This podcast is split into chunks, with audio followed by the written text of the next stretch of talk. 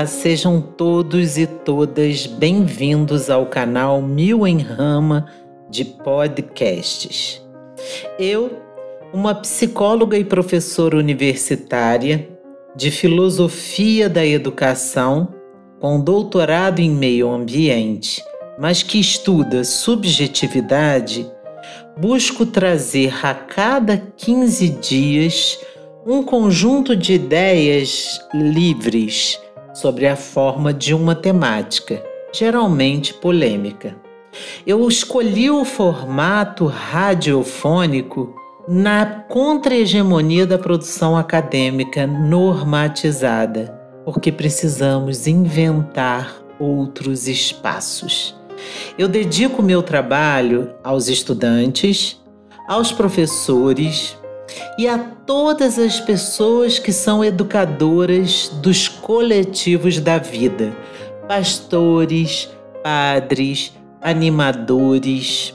Finalmente, eu dedico a todas as pessoas que se comprometem com a própria vida e com a produção do próprio pensamento. Os episódios são baseados em uma política Foucaultiana de cuidado de si e não de autoajuda. Qual a diferença? A autoajuda se ocupa de um indivíduo, da realização de um indivíduo, mas ainda está preocupada com a adaptação desse indivíduo a este modelo de sociedade. Já o cuidado de si questiona esse modelo de sociedade é uma espécie de política que se faz não no campo solitário e individual, mas no campo coletivo e que busca a emancipação desses modelos e o compromisso com a formação da própria subjetividade. Nessa perspectiva, a gente descobre uma coisa muito importante: que quem não se produz é produzido.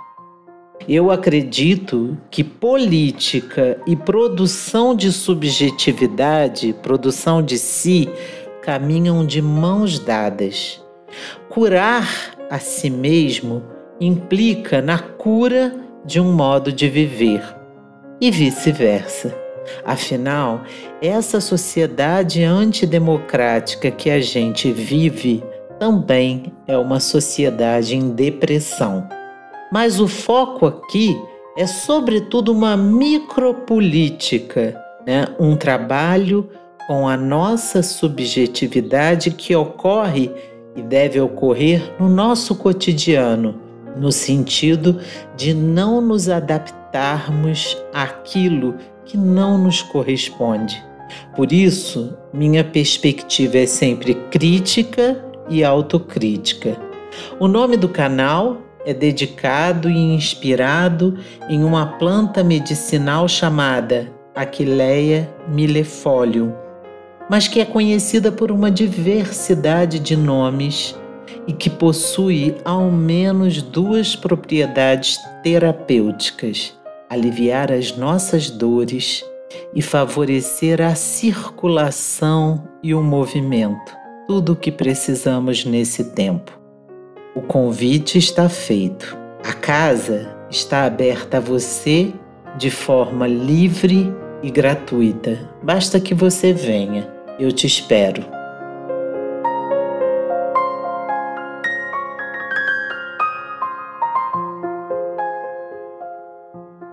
A era das redes sociais nos transformou e tem nos transformado em uma espécie de embaixadores de todas as causas do mundo.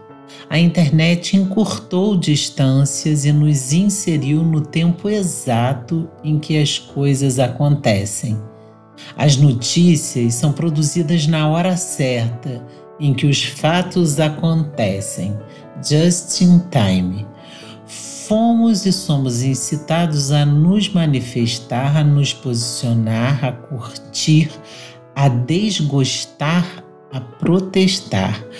A era das redes também favoreceu a circulação de notícias e informações, ao mesmo tempo em que promoveu a emergência da cultura das fake news mas como informação não é sinônimo nem de consciência e nem de conhecimento, em um mundo com tantos atravessamentos, somos convocados a buscarmos as fontes e a fazermos escolhas críticas e conscientes em relação às polarizações dessa humanidade planetária. Tomar conhecimento de algo é fundamental para que possamos nos posicionar, já que somos, querendo ou não, tendo consciência ou não, cidadãos deste mundo, ainda que nem sempre sejamos sujeitos e sujeitos de direitos conscientes. Há diferentes níveis de conhecimento, assim como há diferentes níveis de consciência o conhecimento é sempre produzido, entenda-se arbitrariamente, entre aspas, inventado também, por diversos atores, agências, interesses, lados, poderes. Neste cenário, para cada nível de conhecimento há um determinado nível de consciência. As transformações efetivas, no entanto, acontecem a partir de alguns níveis de consciência específicos. Gandhi, o Mahatma, dizia em seu livro A Roca e o Calmo Pensar que um pensamento pode necessitar de anos de conduta adequada para desenvolver a força necessária. E perguntava: ao alertar que não nos impacientássemos, querendo ver resultados em apenas um dia. O que são os anos ou gerações no evoluir de uma grande reforma? Por suas palavras, percebo que Gandhi tinha consciência da complexidade do ato de transformar, e ainda assim, com seu movimento de não violência, a rinça, de economia local e de jejuns, conseguiu criar as bases da independência da Índia. Mas o movimento de emancipação da Índia, que não foi calmo e nem fácil, evidencia ações, compromissos e engajamentos. Por exemplo, a Marcha do Sal ou Satyagraha do Sal, movimento que ocorreu em março de 1930, foi um protesto pacífico contra a proibição britânica da extração do sal local. A marcha em direção ao litoral permeada por violências e prisões, atravessou uma distância de quase 400 quilômetros. Em 1916, Gandhi fala, por exemplo, da importância de um movimento denominado Swadesh. Acessei esse fragmento para defini-lo e para compartilhar aqui através de um texto do sociólogo português Boaventura de Souza Santos. Ele diz: Suades é aquele espírito em nós que nos restringe ao uso do que nos cerca diretamente, com exclusão do que está mais distante. Assim, no que toca à religião, para satisfazer os requisitos da definição, eu devo limitar-me à minha religião ancestral. Se lhe encontrar imperfeições, devo servi-la expurgando-a dos seus defeitos. No domínio da política, eu devo fazer uso das instituições indígenas e servi-las, resgatando-as de seus defeitos patentes. No da economia, devo usar apenas as coisas produzidas pelos meus vizinhos diretos e servir a essas indústrias, tornando-as mais eficientes e completas naquilo em que possam revelar-se em falta. Bom, o fato, quando nos lembramos de Mahatma Gandhi e dos movimentos de desobediência civil, é que não se muda o mundo e não se transforma a realidade com likes e dislikes. A escritora Eliane Brum, em um excelente artigo no jornal É o País, de 4 de julho de 2016, artigo esse denominado Exaustos e Correndo e Dopados, ela dizia: vou ler aqui a citação dela. E talvez uma parcela do ativismo seja uma ilusão de ativismo, porque sem o outro. Talvez parte do que acreditamos ser ativismo seja, ao contrário, passividade. Um novo tipo de passividade cheia de gritos, de certezas e de pontos de exclamação. Os espasmos tornaram-se a rotina e, ao se viver aos espasmos, um espasmo anula o outro espasmo, que anula o outro espasmo. Quando tudo é grito, não há mais grito. Quando tudo é urgência, nada é urgência. Ao final do dia que não acaba, resta a ilusão de ter lutado todas as lutas e intervindo em todos os processos, protestado contra todas as injustiças. Os espasmos esgotam, exaurem, consomem mas não movem. Apaziguam, mas não movem. Entorpecem, mas será que movem? Daí que a minha questão nesse episódio se debruça é, sobre uma problemática em forma de pergunta. E a pergunta seria: como transformarmos a paixão por uma causa ou a indignação diante de um fato em consciência e processo de subjetivação por mudança, em prática efetiva de transformação. Como sustentar essas subjetividades conscientes no cotidiano? Vou dar um exemplo é um consenso de que todos amamos a natureza e suas paisagens. Amamos uma praia, amamos o mar e o movimento das ondas sobre a areia. Mas por que não paramos de poluí-la e de interferir em sua biodiversidade de forma predatória? Já se sabe, né, e aqui eu vou trazer uma informação de um autor chamado Altvater, do ano de 95, e ele fala que já se sabe que quando se extingue uma espécie de ave, extingue-se meia espécie de mamíferos, duas espécies de peixes, 35 espécies de plantas e 90 espécies de inseto.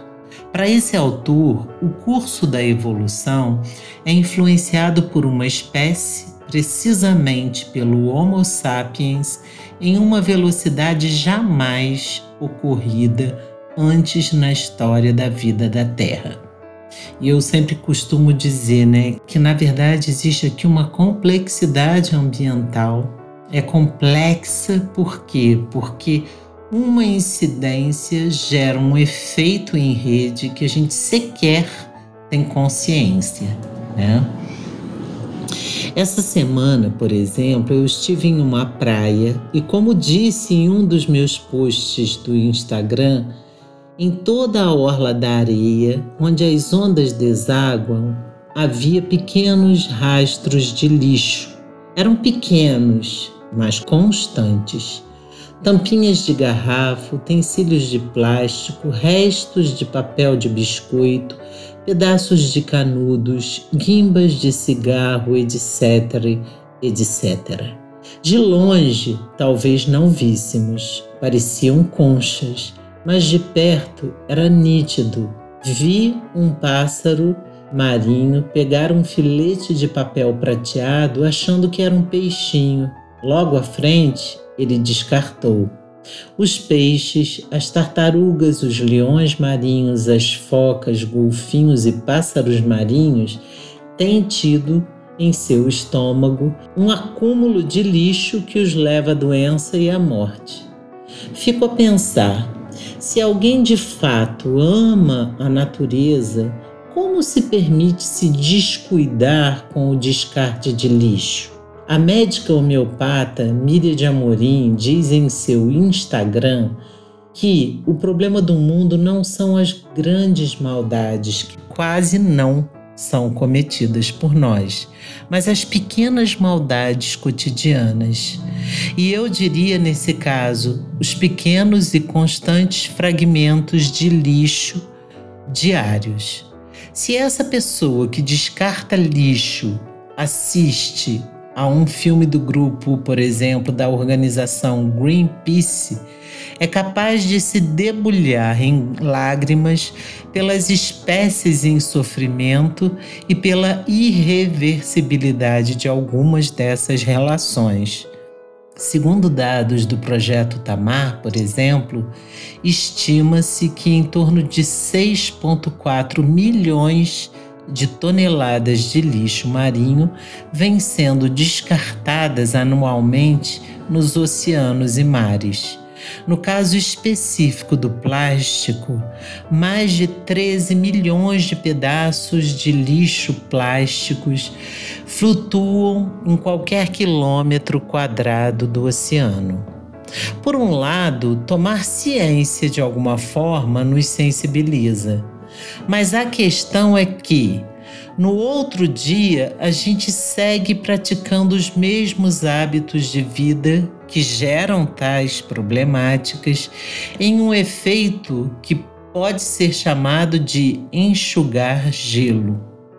A questão é, uma vez que tenhamos sido sensibilizados por um problema, por uma questão, à medida que tenhamos sido tocados por uma causa, como sustentarmos ações de mudança e transformação no cotidiano. Certo é que existe um campo de responsabilidades e atuação relativo às políticas públicas e governamentais que envolve os poderes executivo, o legislativo e o judiciário juntos, em uma escala tal que o que é de responsabilidade desse âmbito não pode ser transferido para a sociedade, menos ainda para ações individuais, para ações isoladas e nem mesmo em termos de responsabilização. Sim, se o desmatamento da Amazônia prossegue, se o trabalho ilícito das madeireiras continua a ser realizado por conta da impunidade da corrupção, não é um indivíduo sozinho que irá salvar o mundo, fechando a água da torneira ao escovar os dentes. Esses deslocamentos que a gente costuma fazer de uma macropolítica para uma micropolítica não são tão simples assim. Mas, se em um atual cenário político de total ignorância e irresponsabilidade socioambiental, somado a uma corrupção sistêmica, os cidadãos não fizermos nada, ou melhor, continuarmos mantendo essa cultura absurda da produção de resíduos sólidos, do descarte responsável e inadequado, do consumo de objetos de alto impacto que são produzidos com obsolescência programada. Se continuarmos mantendo um olhar antropocêntrico, se não nos importarmos em queimar infinitamente combustível fóssil e transformarmos potências naturais em hidrelétricas para sustentarem nossos prazeres de internautas, não há macropolítica capaz de transformar a realidade. Macro e micropolítica caminham de mãos dadas. É preciso pensar, sim, no consumo absurdo, na relação destrutiva e predatória com tudo que nos cerca, na relação com o tempo, na relação com um tipo de trabalho com essa cultura insensível. Passou do tempo de aprendermos, em todos os níveis do ensino, que não há nada fora de nós que não faça parte de nós. Sabemos sociologicamente, há um sociólogo até que pensa muito legal sobre isso, que é o Francesco Alberoni, que tudo que começa e agrega vem de uma paixão, de uma espécie de enamoramento. No entanto, os movimentos que nascem dessa paixão e enamoramento aspiram por se eternizarem, por se institucionalizarem. E é preciso estarmos atentos a esta questão: a serviço de que se encontra uma instituição? Da vida ou da manutenção daquilo que se criou? Ou seja, a serviço de si mesmo. Penso que na tarefa de viver nesta contemporaneidade, todos nós precisamos de um plano de ação, de atravessamento, de voo. Precisamos minimamente sabermos a serviço de que causas nossa vida se coloca e ajustarmos diariamente a ação e o sonho para que criem um circuito efetivo de transformação. Vivemos um tempo de ressignificação de quase tudo. Há políticos que, além de nada proporem e fazerem, associam-se às forças de manutenção. Há militantes que pensam que os discursos mudam a realidade. Há educadores mais preocupados com os currículos e o futuro do que com o despertar de uma consciência ética. Há pesquisadores acadêmicos esquecendo que a universidade está, sobretudo, a serviço da vida. Há coletivos que se institucionalizaram de tal forma que esqueceram os seus princípios. Há estudantes em busca apenas de certificados Há pastores e religiosos e líderes mais a serviço de um mundo além do que a serviço desse mundo.